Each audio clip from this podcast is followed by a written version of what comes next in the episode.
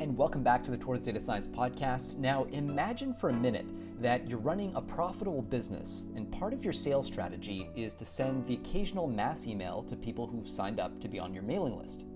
Now, for a while, this approach leads to a reliable flow of new sales, but then one day, that abruptly stops. What happened? You pour over logs looking for an explanation, but it turns out the problem wasn't with your software, it was with your data. Maybe the new intern accidentally added a character to every email address in the dataset, or shuffled the names on the mailing list so that Christina got a message addressed to John, or vice versa. Versions of this story happen surprisingly often, and when they happen, the cost can be huge lost revenue, disappointed customers, or even worse, an irreversible loss of trust. Today, entire products are being built on top of datasets that aren't being monitored properly for critical failures, and an increasing number of those products are operating in high stakes situations. That's why data observability is so important the practice of tracking the origins, transformations, and characteristics of mission critical data to detect problems before they lead to downstream harms. And it's also why today I'll be talking to Kevin Hu, the co founder and CEO of Metaplane. Now, Metaplane is one of the world's very first data observability startups, and Kevin has a very deep understanding of data pipelines and the problems that can pop up if they aren't properly monitored. And he joined me to talk about data observability, why it matters, and how it might just be connected to responsible AI on this episode of the Towards Data Science podcast.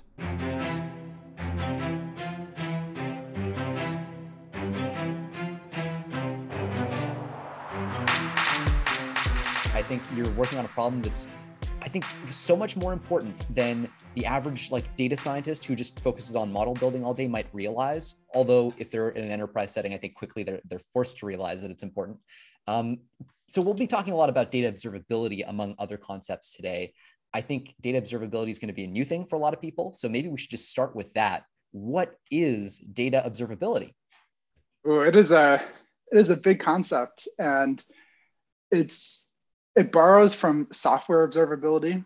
Uh, so you have companies like Datadog and SignalFX that uh, have concepts like metrics, traces, and logs. And the idea is like with these three ingredients, you can reconstruct the state of a software system at any point in time.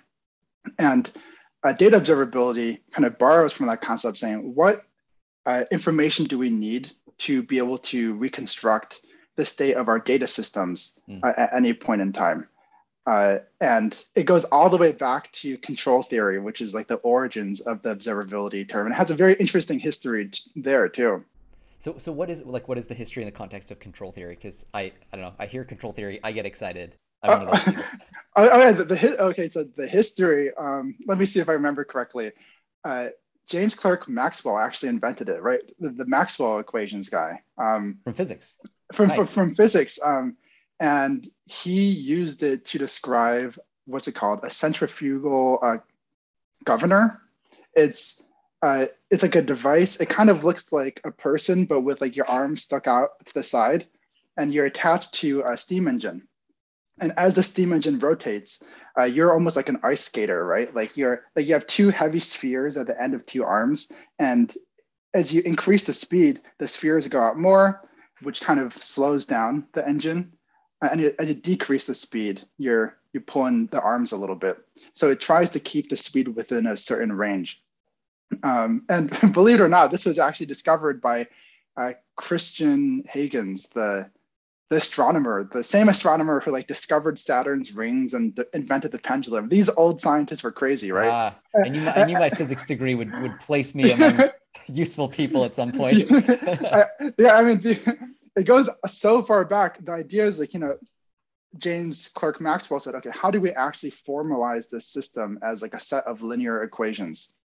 Right. So uh, that's where control theory came about, uh, trying to say, okay, if we have this system uh, that's described with like a state space representation with a bunch of equations, uh, how can we control the inputs to control the trajectory of the system?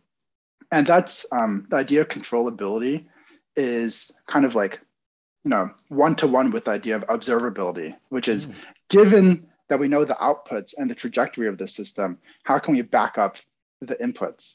Um, and it's there's a very formal definition control theory, which is like you have a system of equations, you turn it into a you know linear algebra problem. If it's full rank, it's observable. If it's not, you know, then you have some degeneracy in there. But uh, when we bring it to today, right, software observability borrowed pretty like liberally from that concept, saying like yeah. rough, roughly, what do we need to know to understand the state of the software system? And data observability does the same thing for data systems.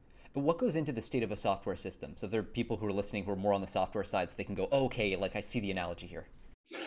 Uh, they describe it as like three pillars. Uh, metrics. So, like for example, what is the CPU of this uh, EC2 box somewhere? Uh, traces. So, like, what are all the different interactions and the state of the system, and how are they related to each other at a point in time? Uh, and logs, right? Like literally every piece of information uh, that's being output by the system. And the idea is like when you combine the three of those, you can really understand like, okay, aha, like one week ago, this is how my box was behaving, right? It was um, uh, really going overboard with memory usage, the disk was full, etc. Okay, so essentially it's like in theory, it gives you a complete picture of what your entire system is doing at any given time. That's sort of the goal here with software. How does that change now with with data? I mean, this is obviously it's a, there's a uh, there's a data set now, there are models, there's a whole ecosystem. So how, how do you have to modify that paradigm? You know, I, uh, it takes me back to I had a computer science professor uh, that would say, you know, things are exactly the same but completely different. Uh, and the, the, data world, like there are some similarities, right? Of course, like we use software to generate a lot of the data, to model it and transform it. Uh, but there are some critical differences. Um, and to give you an example, like data has lineage, right? The output uh, prediction of this model, you can trace it back to this feature in a feature store. You can trace it back to right. a data warehouse, to all the way back to like a user interaction. Uh, that's kind of a novel concept in software. You know, you do have infrastructure dependency mapping, but it's a little bit different. Uh, and there's a couple of other differences as well. Okay, so so the existence of a data set, a data set, I guess, can be can be modified as well, transformed in different ways. So I guess you have to track that in some way. What are some of the mechanisms that might go into into that? Uh, this concept is called lineage or provenance within data systems. Like, okay, given this data point, like how, where did it come from, yeah. right? Uh, what are the operations that were, you know, enacted on it to get to this point? Uh, and lineage is a very, very difficult problem, but it really lies at the heart of uh, one critical piece of observability. Like in data observability, uh, we like to think that there are like four key four key components. Uh, two of them are trying to describe okay, like what is uh, what is the data, right? Like the data itself. Uh, data has statistical characteristics. It has some degree of like nullness and completeness. Uh, we like to think of those as like internal metrics.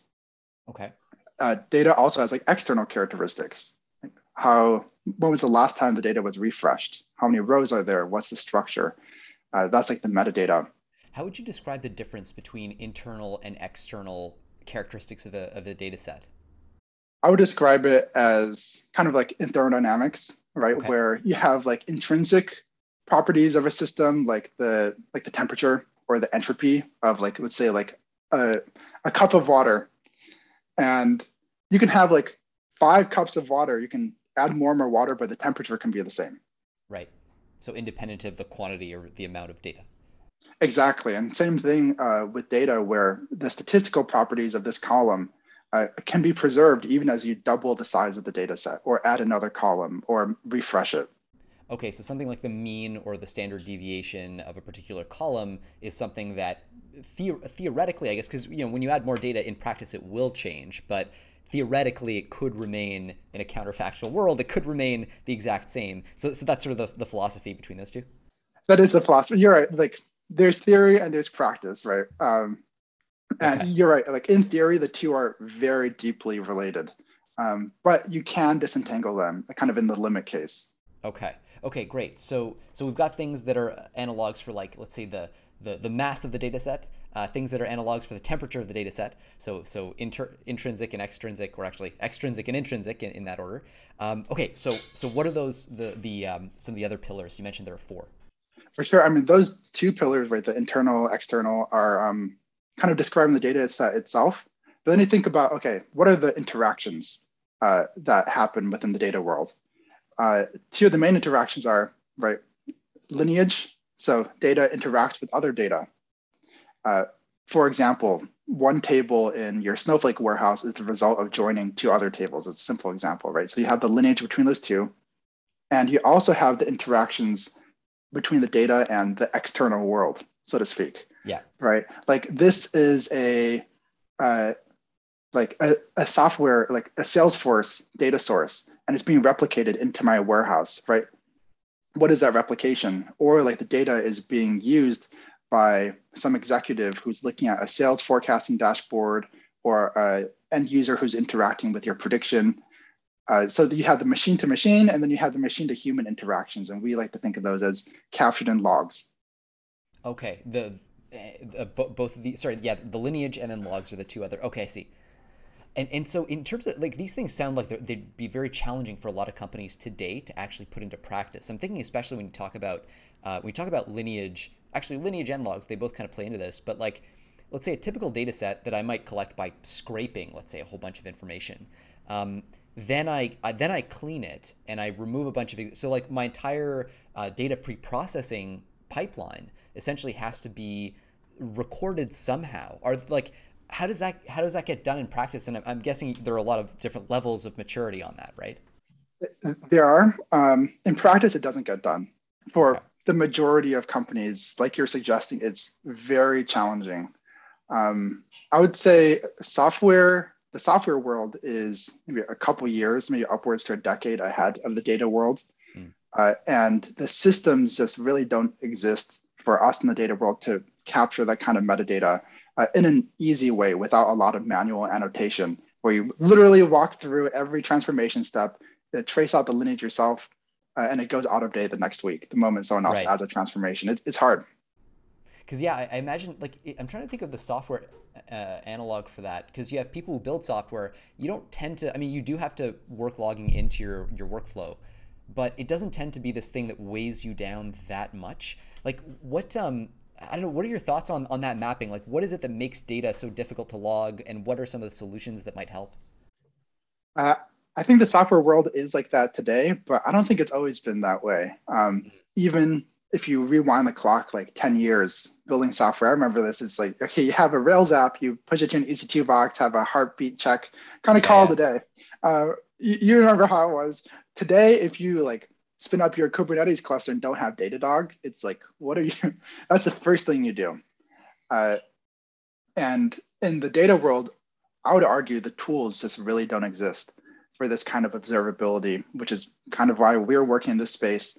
Uh, but also, the the need hasn't always been there, uh, and that the need for data observability is only increasing over time as uh, data is kind of shifting from having one vein within organizations, which is reporting in business intelligence dashboard, which is important, but if it goes down for a day, it's not the end of the world. Two, frequently being used in like real-time machine learning models. Every second that that is down or incorrect, that there are consequences there.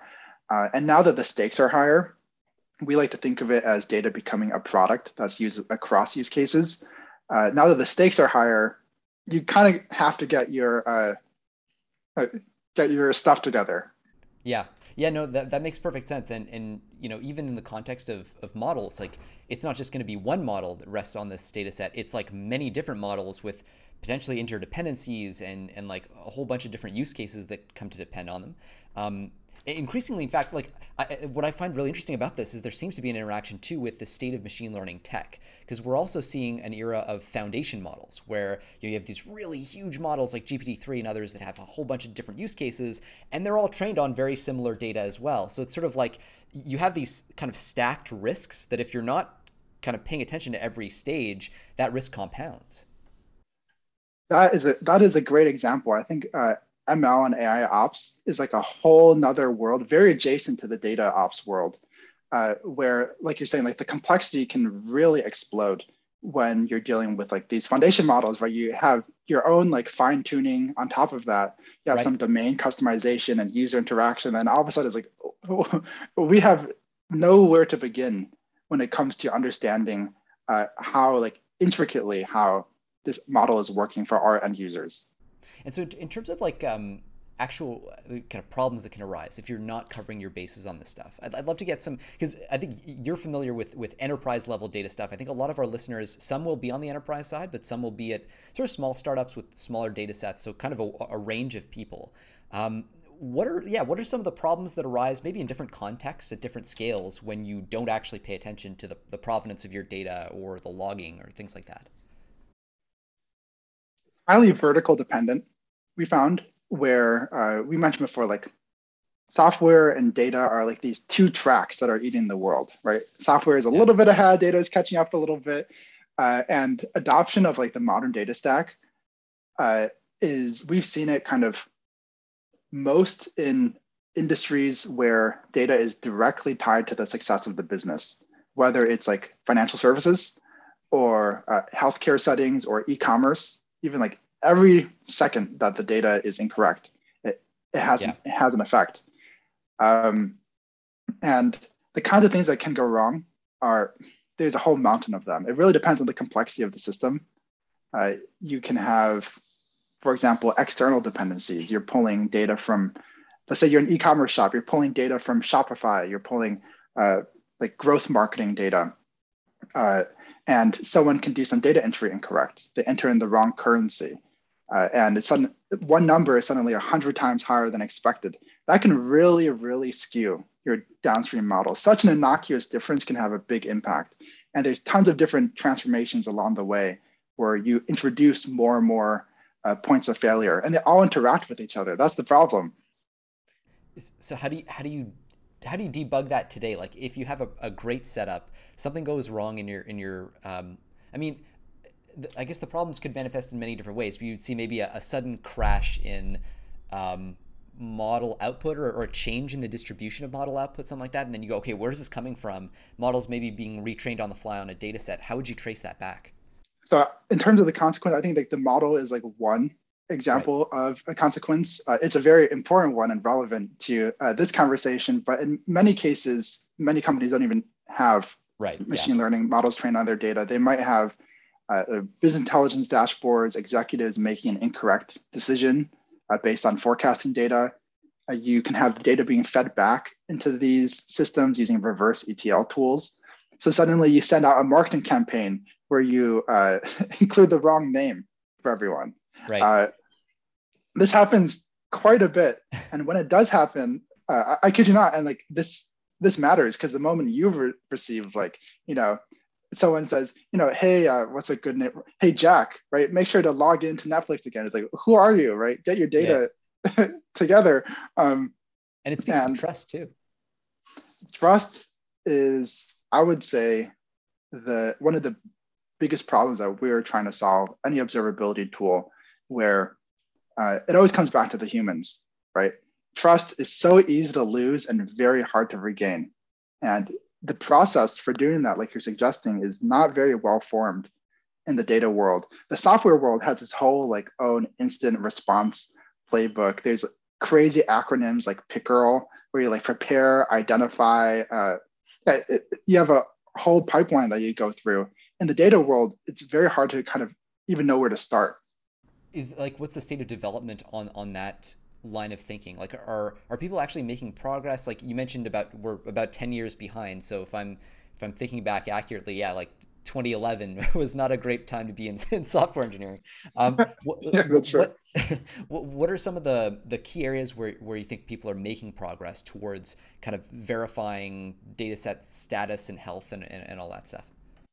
I think some of the large storied companies are making progress where Airbnb and Netflix, um, Meta have entire you know, data observability, internal tools and teams dedicated to uh, building these tools. But you know, of course, uh, Netflix has more people on its data platform team supporting data scientists than other companies have employees. Yeah. Right. Um, and that's where like the off the shelf software comes into play. And that is extremely, extremely young. Like the age of all of these companies, you can probably count them on one one hand using the fingers on one hand. Speaking more about this interaction between you know data and machine learning, um, all kinds of different possibilities for adversarial attacks against uh, machine learning models. I shouldn't say, sorry, not adversarial attacks in the sense of adversarial learning. I just mean kind of malicious attacks against data sets. Like one common one is, or commonly talked about one is data poisoning, where you actually kind of inject malicious data. Like, can that be monitored for today? Are there strategies that can help mitigate that uh, through good data ops? ML ops is not my area of ex- expertise, but I do have a couple of opinions here. Uh, one is, you know, it comes back to observability again, where like, what are you measuring in this system, right? If you're measuring only the key model metrics, like um, the F1 score, it'll be it'll it's tough to capture the few data points uh, for which you have a very negative prediction, negative as defined by like the outcome for yeah. your business. Uh, and some people will say, okay, you know, we just have to develop better models, build more robust and resilient models that can handle these kinds of uh, adversarial attacks. But and while that's true, you know, we can't just like sit here and loiter while people figure out better models in the ivory tower, right? Like we know that in practice, uh, developing models and knowing uh, like the data that is being input to the model, like it's a very intricate relationship, right? Mm-hmm. We fine tune some parameters, change the architecture, look at the uh, data samples, and uh, understand like the lineage of okay, where did that data come from? What is what was the prediction for this one data point, and the interplay between the two. Uh, the the second part of understanding the data lineage, I would say, is a little bit underdeveloped right now, at least speaking in from the data ops world. Yeah. Uh, but I hope that we can get there.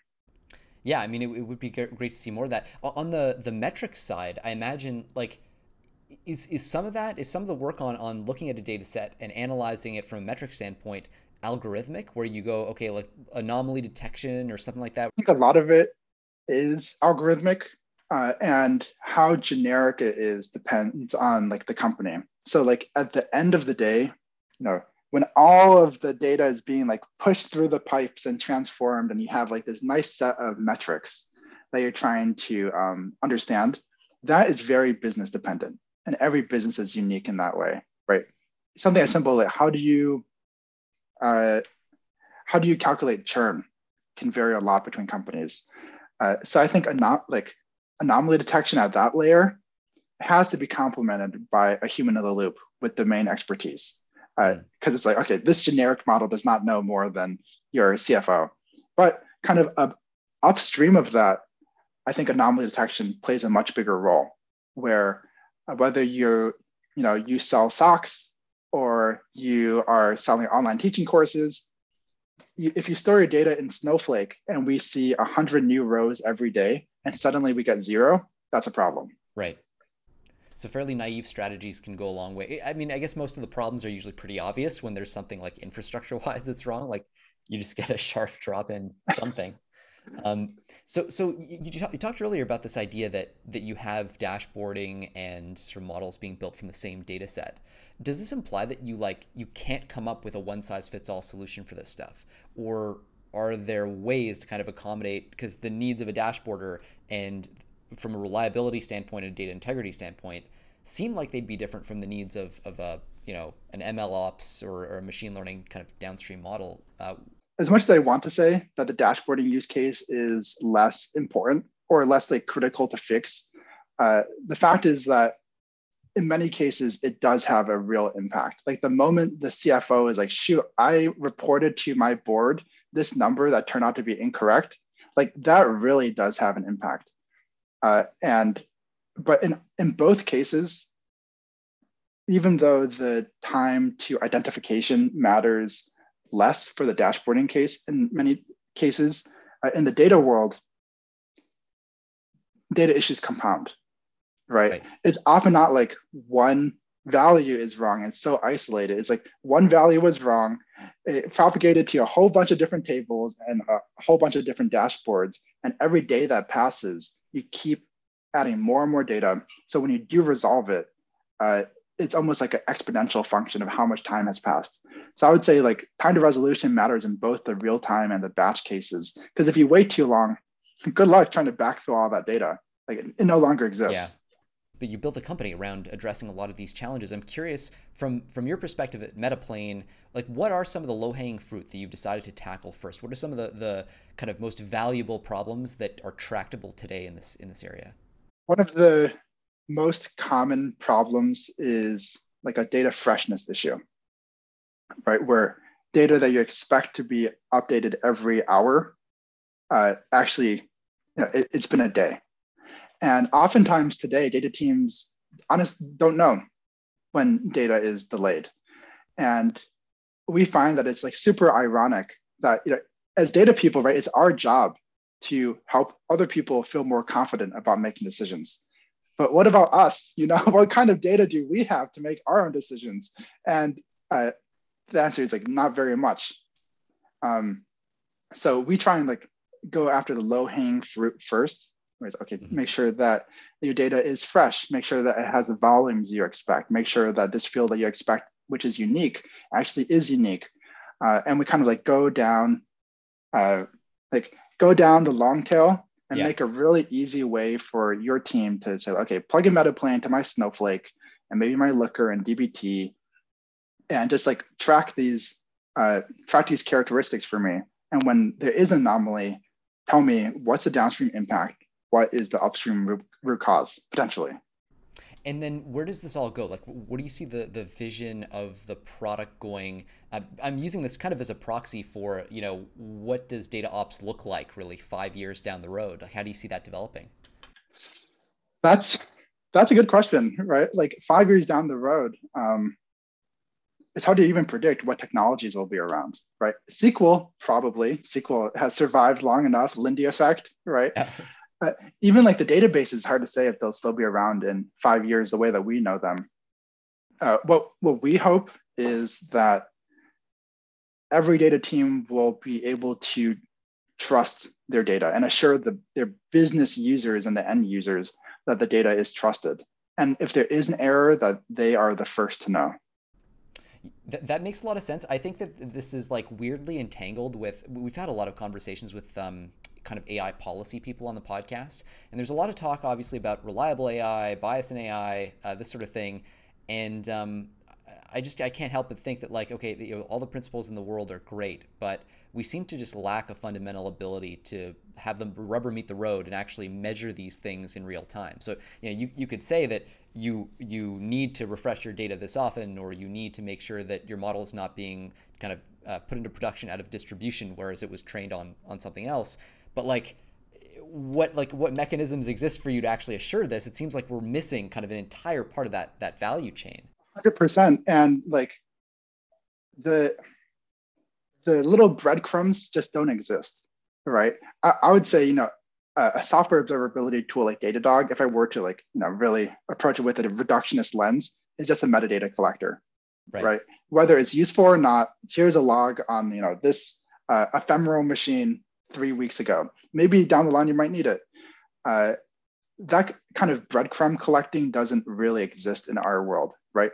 Like, uh, pop me into your random data team, and if you ask the question, was this dashboard up, you know, one month ago?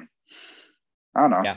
But you know, they, they should know because that data was produced at a certain point. It wasn't collected and aggregated in a way that they can retrieve yeah, it's almost like every Excel spreadsheet is like a product failure. that, that, that's quotable right there. Put it on a mug, I'll buy it. there we go. Anyway, um, no, I mean, I, I do think it's really interesting because, like, again, I, I think it's it's um, from a machine learning standpoint, it, it's it's part of the safety story here, and and there's so much that needs to be done in terms of trust building, both with companies and governments, and even governments to governments. Like, you don't want a situation where you know, to draw the analogy with like nuclear weapons, even you know you need assurance that your counterparty isn't doing something risky and they're actually following whatever agreements you've you've set out. Otherwise the agreements have no force. Um, this seems like it is really part of that that ecosystem. For sure. Yeah. And it uh, to go even deeper in that like ideally you have like a rock solid like you know assurance and not just relying on game theory and mutually assured destruction which right. is tends to work but you only need it to not work once and that's it that's humanity. Well, and, and I do think when it comes to AI, like it, it's an especially thorny problem because like the nice thing about nukes is like it's clear when they've been launched and you know they don't tend to get launched accidentally. Whereas with AI systems, like you know, you could go like, oh well, we oh we misspecified the objective, or there was an error in training. That's why we just launched these automated weapons at you. It's not really that we wanted to do it. So you kind of get into this murky uh, middle ground where, without assurance, without being able to show that actually we are implementing these these best practices, you don't know whether to attribute something to an accident or to malicious use. And that I think is like where, where visibility, observability rather, is just so important in this whole process. I, I really, really like that analogy uh, and kind of like the amount of information that we have really impacts like where do we assign responsibility right? And oftentimes like nowadays there's still like this mystical aspect yeah. of you know like like ai responsibility like oh like the neural network decided it. I'm like who made the neural network right? It's, it's linear algebra but you know the fact that we don't have like a detailed understanding which stems from like detailed metadata is yeah you're right really impacts the way we behave towards these models do you think this could be true of companies too because like i imagine uh, you know, we live in a world of data leaks, data breaches, all kinds of, you know, we don't need to recite all the usual scandals, but there have been quite a few. Um, it, it, just sort of seems like a company that isn't tracking their data health in this way is sort of, it's almost exposing itself to a certain degree of risk just reputationally. That's definitely true, especially when the data is being used by the end users. Uh, and that there's no buffer of, you know, this data is being used internally. Uh, that as data is being becoming a product being more and more used by end users, it, it, like the risk only increases.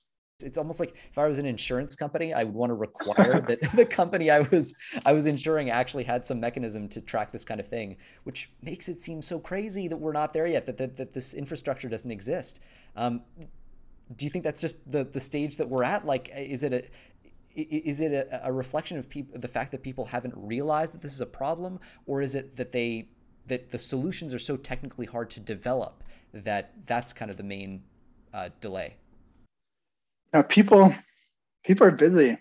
Data teams have so much on their plates. I have so much sympathy for you know, every data engineer and data scientist out there, uh, where like even just getting the data into place to do something productive with it, it it's it's a lift, yeah. right? I mean, and to be able to implement observability into your system, like that is that's very tip top of Maslow's hierarchy, the way that it is structured today. Uh, you know, but there are a couple of different reasons I would say it's taken a while for data observability to take off as a concept. Like, for one thing, it's not a new concept. Decades old, data integrity and quality were in some of the original like database papers by uh, by mm. himself.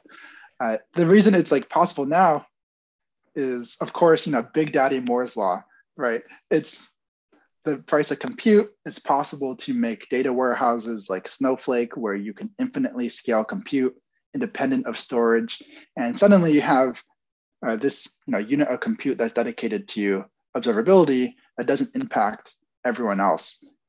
Oh, that's okay. This is actually really interesting because I think there's a connection to some weird cutting edge AI stuff that I just did a podcast with um, uh, Yang Gao, who's one of the authors of this Efficient Zero reinforcement learning paper. This is going to sound totally unrelated, but I swear no. there's a connection. So one of the things with Efficient Zero and Mu Zero and some of the the cutting, cutting edge RL things is that they um, they're much more data efficient because what they do is that for each sample of sort of like experience they get playing a game they'll invest a ton of compute in terms of kind of um, modeling out like what would I have done uh, if the sample were not a little different, but like what could I have done in response to this? What would that response have led to? And like just the the abundance of compute means you can squeeze so much more out of every data point. And you actually see this reflected in sample efficiency where for a couple of samples these things learn a lot more than they used to. This kind of seems like the analog to that. Like you say moore's law makes it possible economically viable to like start to invest a lot of this compute into looking at the data itself without actually training a model on it. When you just described that, it makes me think, not to make light of it a little bit, like an operationalization of anxiety. You know, like like as like as a human, like we're constantly okay. What if I did something else? What if I or like what if I do this? What could go wrong? Yeah. Whereas you know, like you know, if you walk a dog along the street and they see another dog like for one second they'll be like i'll kill you right like get out of my face and then the next second they just don't think about it anymore whereas we have like this lingering mental model yeah uh, all that's that excess capacity yeah it's just like yeah it's you know Uh, doing something. Yeah i mean evolution has kind of wired us for like malthusian states where we're just like we don't have enough economic surplus to like have spare ram cycles. And now all of a sudden we do. We have like all the spare time and we end up freaking ourselves out about everything. Exactly for i mean i think like we were i think you're exactly right. Like how are we wired to operate under this surplus world right? Like you can see even like physiologically people you know, in this caloric surplus world we have you know eating is easy right of yeah. course you want candy of course you want this oily food uh, we're like the one generation out of like a hundred thousand years of evolution that has to face that trade-off uh, at least we have uh, better data observability tools now. So that's that's yeah, exactly. You know, it's yeah. Hopefully, at least we'll have that, and we can keep eating our candy along the side. But you're right. Like the abundance of compute has totally made it possible just in the past few years, actually. And, that's also kind of made teams like data teams more use this this word in, in your own uh, post actually. I kind of liked it. Data teams more entropic. There, there's like a lot more different roles in data than in software engineering. Would you mind kind of unpacking that and like looking at how that interacts with the the data ops side of things? Like what what the fact that we have all, all these different roles. We have the data analysts we have the data engineers and the ml engineers and so on. Like what impact does that have on data ops and how you think about it yeah, it's funny you picked that out. Um, the the like the idea of entropy in a system being a measure of kind of its information content or predictability, right? Like uh, highly entropic systems, you have this box of gas and it's super everywhere, and you need to you need to have a lot of information to describe that state. Um, and as a result, you can think of it as like the number of questions you need to ask in order to um, really understand this is it's like playing a game of 20 questions right? Yeah. If i think of something random like i don't know like the the couch in seinfeld or the canadian arm of the iss right? You're going to have to ask a lot of questions to get to that point. Um, and for for data teams let's contrast this for a second software teams i would argue are quite predictable mm. right? Give me a one person team right? I will predict it's a full stack engineer. Give me a 10 person team I will predict there's a mix of front end engineering, back end engineering, maybe infra and SRE, 100 person team, right? You kind of know the roles. Uh, data teams, I give you a 100 person data team. How likely are we to predict like what the roles are and what they yeah. do, right? You have like data scientists doing data engineering work, data engineers creating dashboards. It's a whole, uh, yeah, it's the wild west out there. Why do, why do you think that is too? Like, there's what is it about data that leads to this kind of specialization? That's a good question. Uh, I don't think there's any one factor. I would say maybe the biggest factor is just hype, right? Where uh, everyone wanted to bring on a data scientist in like the mid to late uh, 2010s and didn't have any data. So data scientists would have to do a lot of data engineering work, right? People today want to bring on more data engineers, almost like in reaction. And it's like, shoot, we need people to actually analyze the data, bring on the analytics engineers. So part, like the roles aren't very well defined. And I would argue most companies don't exactly know what they want out of the data team. They just kind of want to invest in data. Yeah, I, I I especially remember this in like the startup scene. There was we, we went through the startup accelerator in in Toronto in like 2016, and we this was really like you say when AI hype was really in, and like there were founders who were saying, yeah, so I have this investor who says he won't give me money unless we do this AI thing that like is only tangentially related to our product. And it's just like the classic kind of this is this is what this leads to because then you're forced to hire a data scientist or whatever to please the you know it's, it's kind of a, a bad mechanism. But um, do you, do you see like do you see an analogy here though with software? Like did, did this happen with software engineering in like let's say the the late 2000s i believe so. And i think one piece of evidence we can point towards is the rise of devops as a concept but also as like a role where there was kind of like this idea of like software engineers, but having to, you know, deal with the deployment of data of software, not only the development or like IT engineers who had to do a little bit of the development. It was very messy, the same way that we're describing things.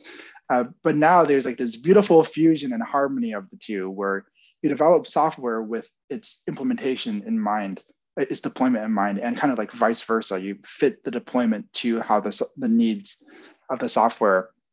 Uh, and now we have entire roles emerging from that, right? Like DevOps engineers and reliability engineers.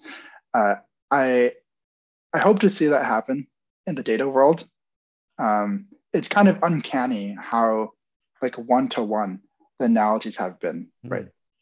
Whether it's uh, like version control, radical concept in the data world, right? You're just slinging SQL for a very long time. Now, you ha- now you have DBT, right? Which is just like modularized, uh, version controlled, well orchestrated SQL.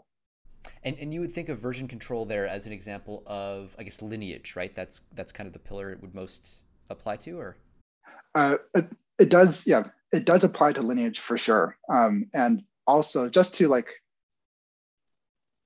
uh, like the applying these transformations in a way they can trace back over time. Yeah, you're right. It is lineage. Okay. Okay. No, I was trying to make sure I understand like where these things map because you, you really you start to see. I think I, I recommend people read. Um, I'll, I'll, link to it, but there's one essay in particular where you break down these four pillars, and you're really explaining how they're orthogonal, like how each pillar really is a different kind of not totally non-overlapping, but almost completely non-overlapping element of, of value that you're introducing to the paradigm.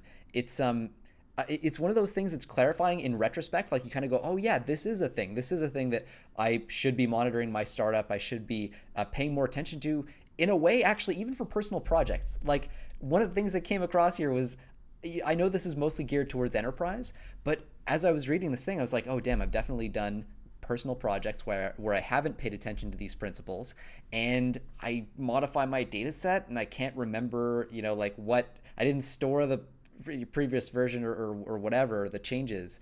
Um, so do you think these principles do apply to personal kind of or smaller scale projects, I should say? And, and how would you maybe how would you modify them in that context? When the stakes are lower, you don't necessarily need um, to have all this exactly like if you're you know if you're a professional physicist or like in grad school like you do want to keep a detailed lab notebook if you're just running a little experiment at home right it doesn't matter too much but it's it's really uh I'd say it's really up to you. And the ideal world is if the decision is very easy, right? Like if you were to make a toy software project, I'm like, I'm going to make a landing page uh, and I committed to GitHub, it, it's already there, right? It, the decision, I didn't have to make the decision, it's already there. Ideally, that's the case uh, with data too. Right. Yeah. No, that, that makes sense. I mean, obviously, yeah. Tune your tune your expectations or your requirements to, to like the scope and, and size of the project and and the stakes. Um, so, so we, I guess we've we've talked somewhat about two DevOps and data ops. Um, and and you mentioned that the analogies are really close. I, th- I think in a weird way, DevOps is while it's new, it's also kind of accepted now. Um, I think to some data scientists, it might be a bit of a foreign concept too, but I'd love to get a little bit of a sense from you how you contrast those two things, like DevOps and data ops. Um, I know we've been touching on different aspects of it so far, but just to get it really clear so people have it in their heads. DevOps, to kind of like trace back the history a bit, was this merger of you know, software development and IT, what used to be called IT, but like how software was developed and then how it's deployed. And uh, the, the kind of the combination of the two. And there's a lot of uh, both best practices that came from uh, you know this merger. Like for example, continuous integration is an example of how you develop software. You know, is impacted by how you deploy it. Mm-hmm. Ideally, you do it in a continuous way where you can keep iterating uh, on the software side too. Um, and, and it also impacts the roles and the technologies uh, ultimately, the goal is to help organizations deploy software more confidently, more robustly, uh, and faster.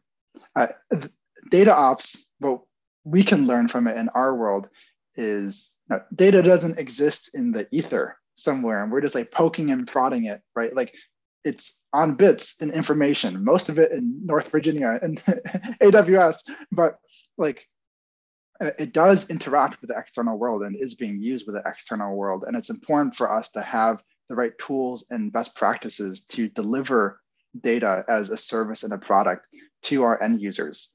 Uh, and that the way that it's delivered and the way that we think about our work does impact the quality of the end product. Uh, and we're borrowing a lot from software engineering, right, with continuous integration, test driven development, uh, SLDC principles.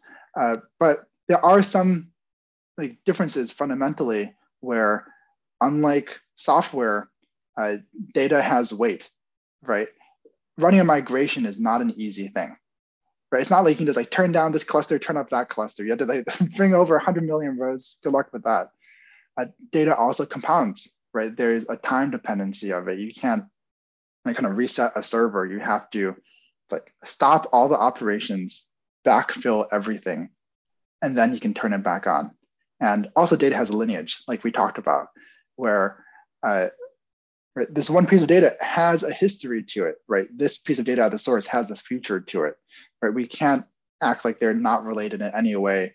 In the same way that in the software world, you know, maybe you have this machine, this, you know, API host that's hitting your database and it's like, okay, you know, that host went down. I'm just gonna shut it off and then start another one, right? Treating it like cattle. Yeah. Uh, like you can't do that. And in that way, the data world is more complex. And while we can learn a lot, uh, we have to be mindful that it's unique. I wouldn't say it's any like better or worse. It's just different. Okay. Yeah, well, that makes perfect sense. Um, closing on a more future oriented note here. So, in the next year or so, let's say next year, two years, what do you think are some of the, the biggest problems that are, are likely to be solved or that you're optimistic about solving in the data ops um, on the data ops side of things? One thing that i'm optimistic about unrelated to what we work on is streaming right? Uh, collecting being able to collect real-time data and transform data in real time. There's many exciting startups working in this space. And what is commonly the case which is like batch work where it's like, you know, this data is refreshed every 15 minutes. It's just a subset of the real time case. Uh, of course, we're optimistic about observability.